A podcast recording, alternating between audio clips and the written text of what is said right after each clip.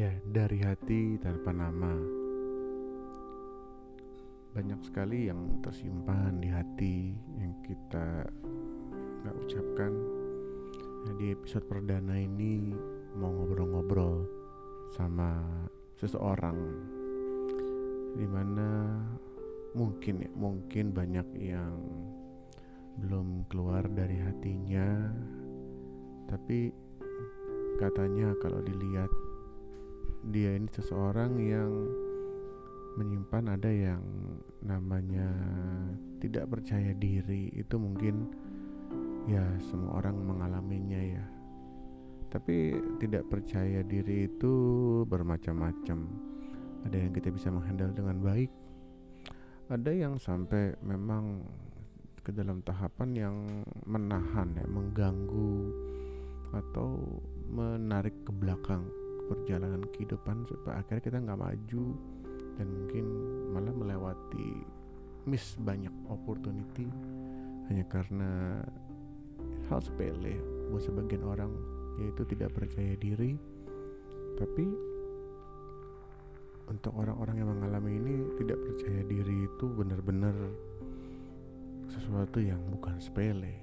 Nah kita mau ngobrol-ngobrol saya coba telepon dulu untuk ngobrol-ngobrol sama seseorang ini. Mudah-mudahan dijawab teleponnya. Halo selamat pagi siang sore malam. Halo, halo. Udah kedengeran suaranya? Halo, halo apa kedengeran suaranya?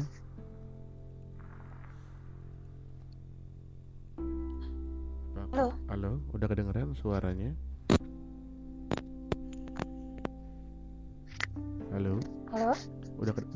suaranya.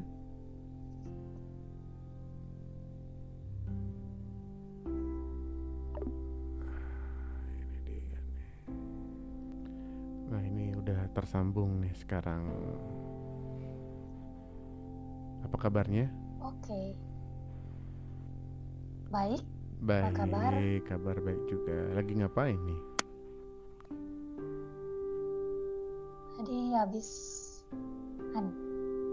ada acara, sekarang nggak ngapa-ngapain sih. nah apa ngapain iya nih nih di Iya, podcast kali ini dari hati tanpa nama jadi pengen dengerin teman-teman curhat. Siapa tahu curhatannya bisa jadi eh, apa ya inspirasi buat orang lain atau orang lain jadi merasa tidak sendiri gitu kan. Kadang-kadang kan pikirnya aduh apa yang saya alami nih nggak ada yang orang lain alamin gitu nah topik malam hari ini mau bicara soal nggak percaya diri nih sebelumnya mohon maaf loh ini karena eh, kayaknya beberapa saat lalu gitu katanya gitu eh, kamu orangnya nggak apa ya kurang percaya diri atau nggak berani tampil atau gitu Iya. bener nggak sih Benar. Mm-mm. Kenapa tuh Kalau sekarang sih udah mendingan ya. Kalau dulu tuh parah banget. Uh. Nggak pede aja. Mm-mm. Kayak gimana ya? Mungkin kebanyakan mikirin ntar orang nilainya gimana ya. Mm-mm. Kayak gitu sih. Hmm. kayak beberapa sih nggak yang bikin gak pede Nah sebenarnya nggak pede ini kan tadi kan dibilang kayak ketakutan gitu ya apa kata orang. Itu ketakutannya eh, hanya sekedar ketakutan atau memang ternyata ketakutannya pernah kejadian gitu? Sebenarnya sih kebanyakan belum kejadian. Cuma ada satu apa ya ada apa ya apa ya kayak oh contohnya kayak enggak sih jadi karena mungkin udah udah takut duluan Mm-mm. apa kata orang terus pas orang yang ngomong Mm-mm. jadi kita nganggapnya tuh kan gitu loh. Gitu jadi kayak terkonfirmasi padahal gitu sih ya ke orangnya ngomong Mm-mm. Nah, tapi pernah nggak sih kamu tuh pikir sebenarnya ini nggak pedenya ada penyebab lainnya nggak sih? Mungkin dari pengalaman hidup, misalnya dari cerita kehidupan, ada apa ya kejadian yang bikin, aduh kok kayak begini gitu. Jadi kayak percaya bahwa perkataan orang lain tuh bisa bikin kita jadi merasa apa ya istilahnya mungkin kecewa apa tersakiti atau gimana gitu. Pernah nggak sih ada kejadian kalau boleh diinget-inget mungkin dulu gitu atau udah lama?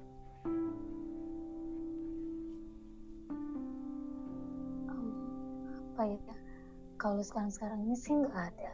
Mm-mm. kalau dulu oh mungkin apa ya nggak pede juga karena kan nih muka aku kan kelihatannya masih muda ya. Terus oke. eh, ini sih enggak. Terus jadi mungkin kayak di takut nggak pede minder karena takut diremehin gitu loh Hmm. kesan pertamanya itu loh pak eh, oh kesan pertamanya gitu contohnya nih ya Mm-mm. pernah waktu itu aku nganterin eh, ada ponakan Mm-mm. kebetulan waktu itu kan tinggalnya di satu kota nih sama aku nih Mm-mm. terus dia sakit jadi dibawa ke rumah sakit terus karena orang tuanya kan nggak ada di sini Mm-mm. aku tantenya jadi aku kan yang otomatis tanggung jawab gitu ya Mm-mm. terus tinggi sebenarnya kecil kali ya terus pas ke sana Mm-mm. ke rumah sakit itu. Terus jadinya karena dipikirnya seumuran kali atau disangkain temennya Mm-mm. jadi kayak nggak dianggap gitu loh. Padahal kayak aku tuh pengen tahu sebenarnya kondisi ponakanku kenapa. Kayak gitu kan. Oke oke. Terus tap ini sih di awal-awalnya aja sih Mm-mm. kayak terus eh, aku tanya-tanya kayak dicuekin gitu kan Mm-mm. sama oknumnya itu dan ini siapa lagi nih kayaknya mungkin nggak nggak pentingnya ngomong sama keluarga atau gimana kan Mm-mm. terus sampai akhirnya ponakanku bilang tuh "Eh, eh nggak sebelumnya itu sampai susternya nanya kan "At- terus ini nggak ada keluarganya nih yang bisa di kita sampein dibilang gitu kan. Mm-mm. terus kata ponakanku lah itu ada tante saya dari tadi nanya-nanya tapi dicuekin dibilang gitu. Terus susternya oh ini tantenya? Iya oh maaf ya maaf. Kayak gitu loh kenapa ya orang tuh masih gitu memik ngelihat kayak apa ya aku nggak tahu sih ini sebaik aku pernah cerita tentang hal ini ke temen yang lain Mm-mm. temen yang lain malah bilangnya harusnya lu bersyukur berarti lu masih dianggap awet muda kayak masih muda bilang gitu kan awet Hmm. muda Mm. terus tapi kalau buat orang itu senang awet muda kalau buat aku kayaknya enggak gitu loh pak. Kayaknya enggak gitu. Nggak Gimana ya? maksudnya? Justru mengharapkan apa? Mungkin mungkin mengharapkan apresiasi atau gimana? Ya eh, bukan apresiasi sih ya. Aku nggak tahu sih itu istilahnya apa ya. pokoknya cuma maksudnya ah maksudnya? Eh maksudnya oh, bingung nih ya. kebiasaan kayaknya beberapa orang masih masih memandang apa ya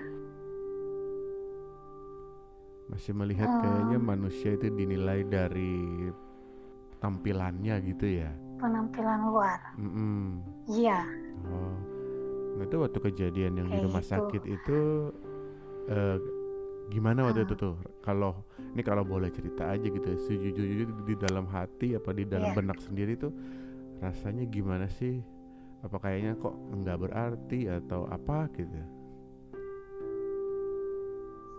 Rasanya sih udah bisa nebak nih bakal kayaknya bakal dicuekin. Ber- kalau bisa nebak berarti dulu Terus sebenarnya udah kayak- udah pernah ngalamin hal serupa dong? Pernah juga tapi bukan halnya beda hmm. kayaknya kalau yang hal hal lain lagi apa ya kayak Ini aku bukannya mau berusaha ngungkit-ngungkit atau gimana ya, cuman kita pengen cerita ya kan dari hati tanpa nama, benar-benar kamu bisa cerita. Mudah-mudahan ada orang lain di luar sana yang mendengar ini dan tidak terjebak gitu kan di dalam pikiran yang seperti itu kan. Kadang kan kadang-kadang kan eh, karena apa yang kata orang mengenai kita itu bisa membentuk jati diri kita jadinya kalau kita nggak bisa menyikapi dengan benar. Benar nggak sih menurut kamu? Ya benar juga sih. Eh, seberapa tapi nggak tahu ya ini apa? Pengalaman atau karena kita udah mulai ketakutan bukan ketakutan apa ya? Mulai menutup diri duluan ya. Oh, oke. kayak kayak apa ya? Kayak pernah juga nih apa? Aku lupa sih kejadiannya. Mm-mm. jelasnya gimana ya? Kayak atau mungkin nggak harus cerita kejadian oh mungkin spesifiknya? waktu oh mungkin pernah dulu waktu skripsi juga nih Mm-mm. ceritanya nih Uh-uh. ini agak-agak bisa berbeda sih sama yang tadi ya iya kan karena kan kehidupan Cuma pasti beda-beda di di ya, di skripsi itu sidang skripsi Mm-mm. pokoknya aku udah yakin isi aku skripsinya tuh udah bener Mm-mm. terus ya nggak bener 100% kan ya cuman maksudnya udah udah sesuai skripsinya terus yang aku mau sidang itu udah bener udah aku pelajarin deh pokoknya Mm-mm. Nah, terus kan sidangnya ini ada dua dosen gitu. Do- eh, Ada dosen pembimbing, dosen penguji kan gitu kan zaman dulu. iya Terus yang nah dosen pengujinya ini memang terkenal killer banget nih Mm-mm. gitu. Terus udah gitu ah, aku jelasin tuh ya Mm-mm. sidang ngomong-ngomong terus dosen penguji ini nggak tahu dia dia mau terlihat cool atau mau mempertahankan predikatnya yang killer itu atau memang akunya yang salah tapi menurut aku sih benar Mm-mm. terus kayak argumen gitu kan. Mm-mm. terus kamu yakin nih eh, apa yang kamu sampaikan tadi? Iya aku bilang gitu kan. Iya pak saya yakin. Terus dia dengan ada yang gimana nya gitu langsung bilang padahal aku, aku udah pede-pede kan tuh ya. Terus dia bilang gini kamu udah ngotot salah lagi. Dibilang gitu. Nah tapi dibilang gitu kan. Terus kan kan banyak yang nonton juga ya. Mm-mm. kan jadinya malu ya. Nah tapi nggak dikasih nggak dikasih tahu salahnya di mana. Mm. cuma dibilang coba kamu baca buku ini halaman segini gitu loh Mm. terus aku langsung ciut tuh langsung ciut jadi gimana ya mungkin itu jadi sejak saat itu tuh bukan sejak saat itu juga sih ya Mm-mm. maksudnya eh, bikin kalau mau maju mau maju ke depan Mm-mm. ke yang lingkungan yang kebanyakan orang baru Mm-mm. terus harus ngomong ke depan itu udah nggak pede duluan tuh udah minder udah keringat dingin padahal kalau aku ingat-ingat lagi sebelum-sebelumnya kayaknya nggak nggak kayak gitu deh Hmm. pernah ngomong di yang umum itu kadar nggak pedenya lebih dikit lah Mm-mm. cuma kayaknya sekarang aku ingat-ingat sejak kejadian itu jadi bener-bener drop gitu loh Jadi karena Terus, sebuah kejadian itu karena kan jadi stigma gitu ya terhadap diri sendiri Iya. ya. Mm-mm. iya karena kan kita udah pede-pede banget nih Mm-mm. tahu-tahu di itu kan juga banyak teman yang lihat Mm-mm. terus di ruangan sidang itu Mm-mm. kan karena ruangannya besar ada beberapa juga kan yang sidang jadi kan aku nggak tahu ya jadi mungkin langsung masuk ke pikiranku tuh orang udah jadi pada Hmm. ngeliatin nih Oke. malu banget Mm-mm. padahal nggak tahu juga ya mereka juga kayaknya pada sibuk dengan skripsinya masing-masing cuma ya gitu deh kalau aku inget-inget ya Mm. makanya kalau ya waktu itu sekarang udah mendingan sih udah jauh lebih mendingan Nah, kalau sedikit tanya, berarti kalau dulu itu sempat menganggap bahwa memang ah karena saya punya penampilan fisik gitu ya, seperti ini jadi eh, Iya. orang otomatis itu udah melihat saya seperti pengalaman-pengalaman yang pernah saya alamin gitu ya. Nah, kayak gitu sebenarnya Iya. seberapa apa ya, seberapa mengganggunya sih buat kamu atau seberapa mengintimidasi mungkin atau gimana nggak sih selama ini? kalau ska- Kita mungkin bukan bic- bicara yang sekarang kalau ya, sekarang karena kan sekarang kan na- nanti kita cerita nih kamu yang sekarang udah berhasil overcome Oke. gitu ya. Tapi saat dulu-dulu itu tuh eh, itu seberapa mengganggu atau mengintimidasi atau menghantui atau bahkan menghambat gitu loh. Misalnya ada kesempatan untuk di karir, di apa tapi aduh jangan ah nanti udah pasti begini gitu. Seberapanya sih itu sering terjadi atau intensitasnya gitu. oh kalau menghambatnya sih enggak sih Mm-mm. enggak enggak terlalu menghambat justru kalau di teman-teman yang di lingkungan yang aku sudah kenal Mm-mm. atau pokoknya di lingkungan itu ada yang sudah tahu Mm-mm. misalnya eh, aku seperti apa Iya. nah itu nggak masalah Hmm. Nggak masalah tapi kalau yang benar-benar lingkungan yang baru banget Mm-mm. dulu sih jadi sempat kayak mengganggunya nggak nggak terlalu bang banget banget sampai menghambat karir atau apa itu enggak Hmm. cuma jadi sayang aja kalau misalnya kayak ada kesempatan yang harusnya maju bisa memperkenalkan diri Mm-mm. yang lebih lebih bagus Mm-mm. malah udah males duluan ah nggak usah lu aja dah gitu kayak gitu Oh. males males atau mungkin ada undangan pertemuan apa perkumpulan apa Mm-mm. udah males duluan tuh dulu Hmm. udah nggak mau atau datang datang disuruh ngomong enggak enggak kayak gitu Lalu di titik apa sih eh, mulai berpikir ini kayaknya nggak bisa didiemin seperti ini nih, harus mulai dirubah atau gimana?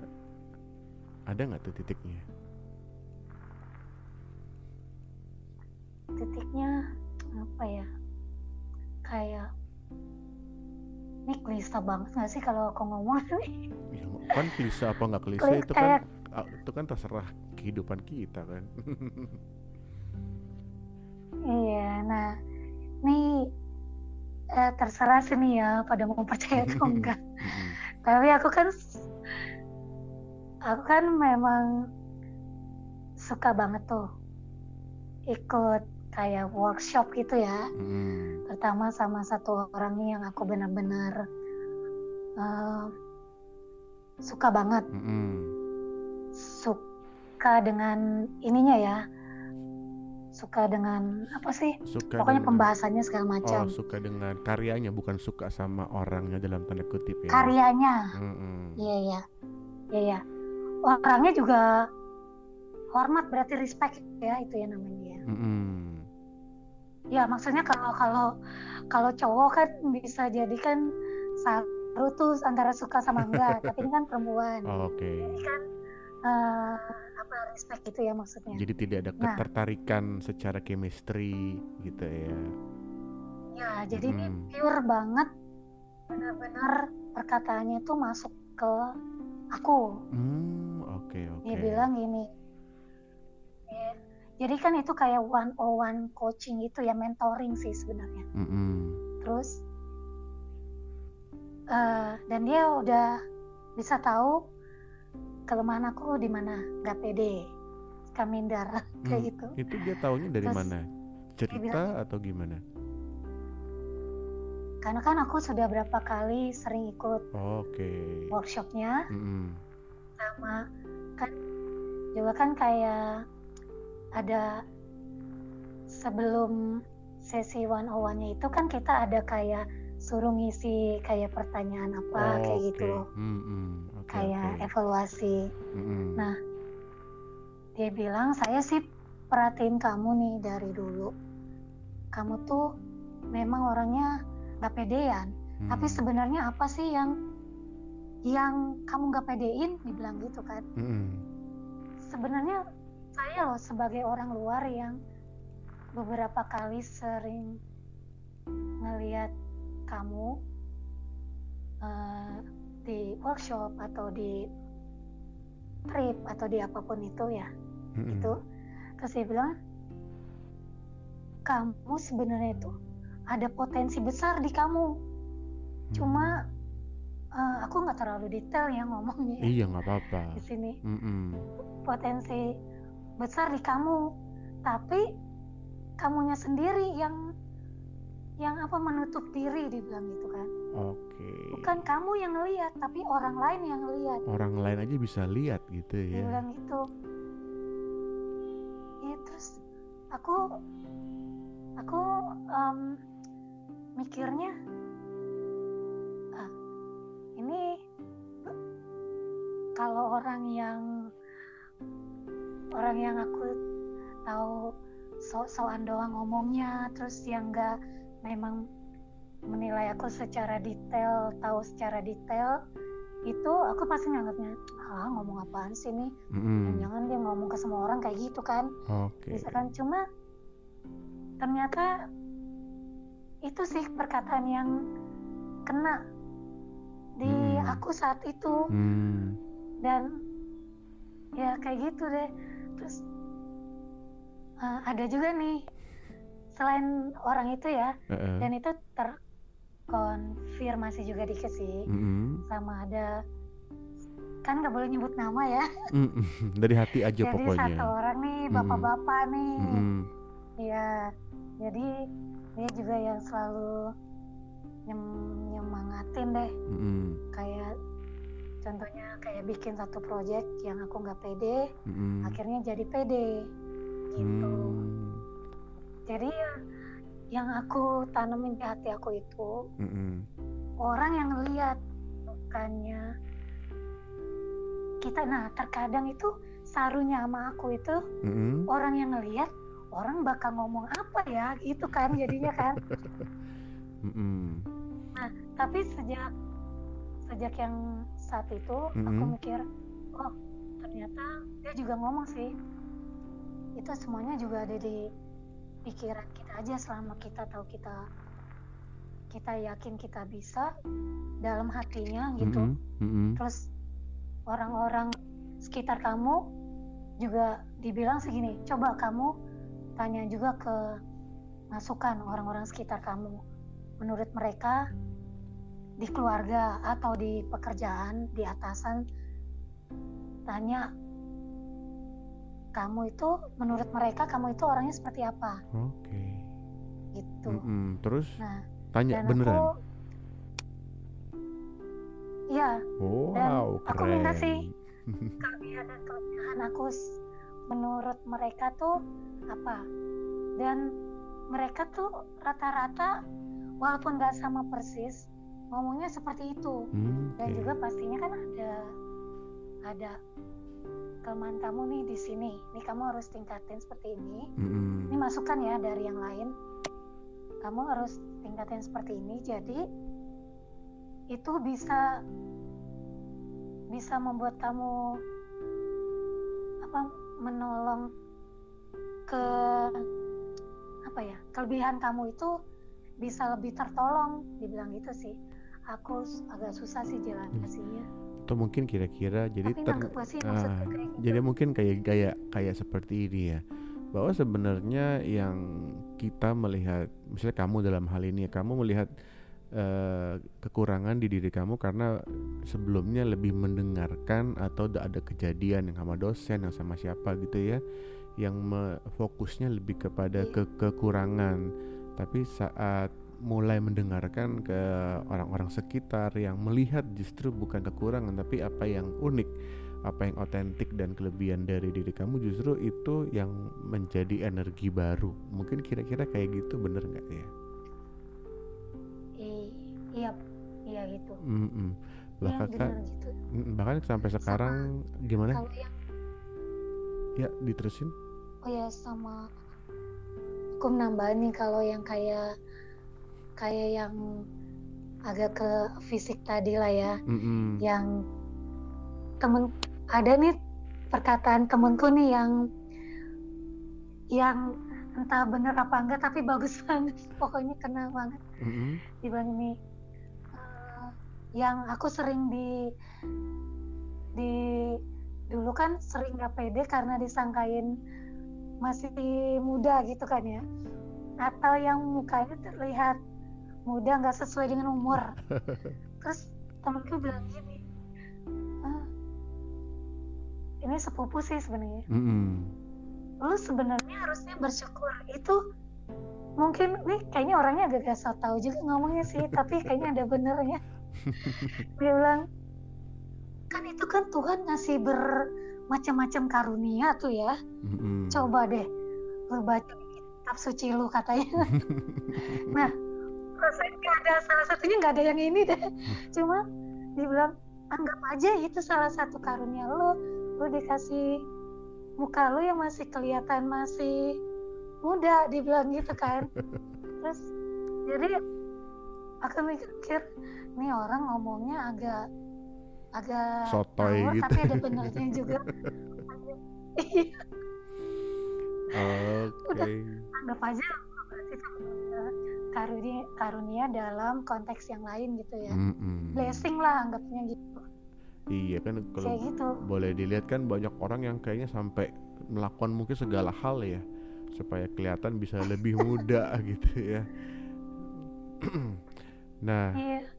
kalau nggak ya. Hmm, kalau nggak salah sekarang malah ini katanya malah udah mulai ikut semacam apa? Kayak kelas public speaking malah sekarang ya?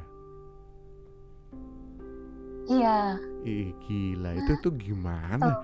Dari yang tadinya minder sampai atau mungkin dalam tanda kutip nekat terus hajar ambil public public speaking malah. Bener-bener public speaking itu kan tampil di depan gitu ya. Dan bener-bener kan kelihatan semua ya Wah, ah. gimana tuh nah iya tuh sejak saat itu kan PD-nya udah mulai naik-naik dikit dikit naik-naik gitu ya Mm-mm. terus aku kan suka ikut kegiatan online juga komunitas ini Mm-mm. jadi itu sekalian mem ikut komunitas-komunitas itu Mm-mm. sebenarnya menantang diri juga sih Mm-mm. untuk tadinya kan takut tuh Mm-mm. pede eh nggak pede minder sama lingkungan baru Mm-mm. Nah, komunitas kita masuk itu kan lingkungan baru kan betul nggak kenal Nah, lagi ya jadi mulai beraniin diri Mm-mm. iya mulai beraniin diri ketemu orang orang baru nah juga kan sekarang justru karena pandemik kan lebih sering ketemunya online nih sebenarnya. Mm-mm, mm-mm. di online itu aku belajar ngomong walaupun online nggak ketemu secara langsung tapi itu kan melatih kita ngomong karena di salah satu komunitas itu kita diajarin suruh ngomong bikin meet up range range meet up sendiri Mm-mm. terus kita bawa presentasi kayak gitu nah itu mulai terbangun gitu PD-nya Oh, Nah, oke. di samping itu juga kayak komunitas yang aku sekarang mau belajar public speaking nih Mm-mm. yang ketemu langsung sekalian deh Eh, aku jadinya pengen belajar biar bisa bicara dengan baik komunikasinya yang yang enggak eh eh, gitu loh ngomongnya loh. Yang pertama ya itu deh ketemu orang kayak aku pertama kali ikut kelas itu ya. Mm-mm. aku langsung di bilangan suruh maju perkenalan diri. Terus juga langsung itu di depan orang-orang yang aku nggak kenal. Mm-mm. dan mereka support banget apresiasi kayak gitu. Wah ternyata oh bisa juga nih kayak gitu Mm-mm. terus juga sekarang udah kan udah mulai pedean tuh Mm-mm. ikut project project yang diajak Mm-mm. oleh seseorang Mm-mm. tadinya nggak pede ngomong di depan kamera dulu Mhm. ah nggak pede beraninya cuma apa ya paling podcast yang audio aja kan nggak kelihatan tuh mukanya Mm-mm. Terus juga nah sekarang kan oh, udah mulai pedean lah ya terus nah kalau masalah yang yang kayak fisik tadi Mm-mm. malah sekarang dibawa tadinya yang kayak minder gitu sekarang kalau orang ada yang nanya umur atau ada yang Hmm. nanya apa umur lah ya Mm-mm. atau yang nganggapnya tuh tadinya kayak masih kayak anak kecil lah apalah gitu. Masih kayak aku mahasiswi senyum gitu ya? aja malah sekarang aku iya. Aku senyum senyum aja terus aku suruh malah kalau malah nanya umur aku suruh orangnya nebak aku umurnya berapa gitu. Kalau dukun jadi udah suruh nebak duluan. Jadi dibawa happy aja. Hmm, oke. Dan nah ini mungkin yang sekarang nih kayaknya kalau dosen pengujinya dulu mesti ketemu ya. Gitu ya. Sekarang mungkin dibalikin Iya. bisa malah ngomelin dosen ya. Aduh. Iya cuma kan kalau dulu kan gak berani ya. Mm-mm. Eh by the way ini eh, thank you banget loh udah mau cerita dari hati mengenai sesuatu yang mungkin tadinya ya diumpetin gitu ya nggak ada yang tahu malah sekarang jadi bisa seperti ini. Harapannya sih mudah-mudahan ini bisa menjadi apa ya sesuatu cerita yang menginspirasi ya untuk teman-teman di luar sana juga yang punya alasan untuk minder ya. Karena kan minder itu sama ya cuman alasannya itu yang bisa beraneka macam ragam. Tapi apa pun alasannya kembali ya mungkin kayak yang kamu udah cerita di bawah santai terus cari apa ya tadi ya temen ya bener ya. Cari temen cari orang-orang yang baru jus- justru yang melihat eh, potensi dan kelebihan ya gitu yang mesti dilakukan. Iya. Oke lah kalau gitu mau ucapin sekali lagi terima kasih udah boleh ngobrol-ngobrol di podcast dari hati tanpa nama ini Eh, nggak bisa kasih ucapan terima kasih atau kasih apa apa nih selain ucapan terima kasih aja nggak apa-apa ya? Gitu. Iya terima kasih juga. Mm-mm. mungkin sedikit doang tadi sharingnya.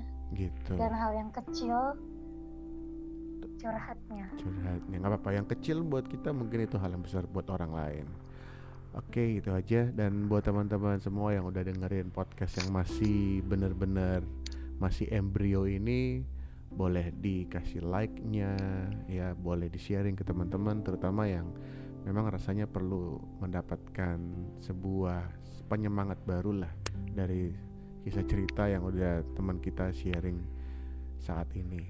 Terima kasih, terima kasih sekali lagi buat kamu yang udah share sharing dan sampai jumpa di episode berikutnya dari hati tanpa nama.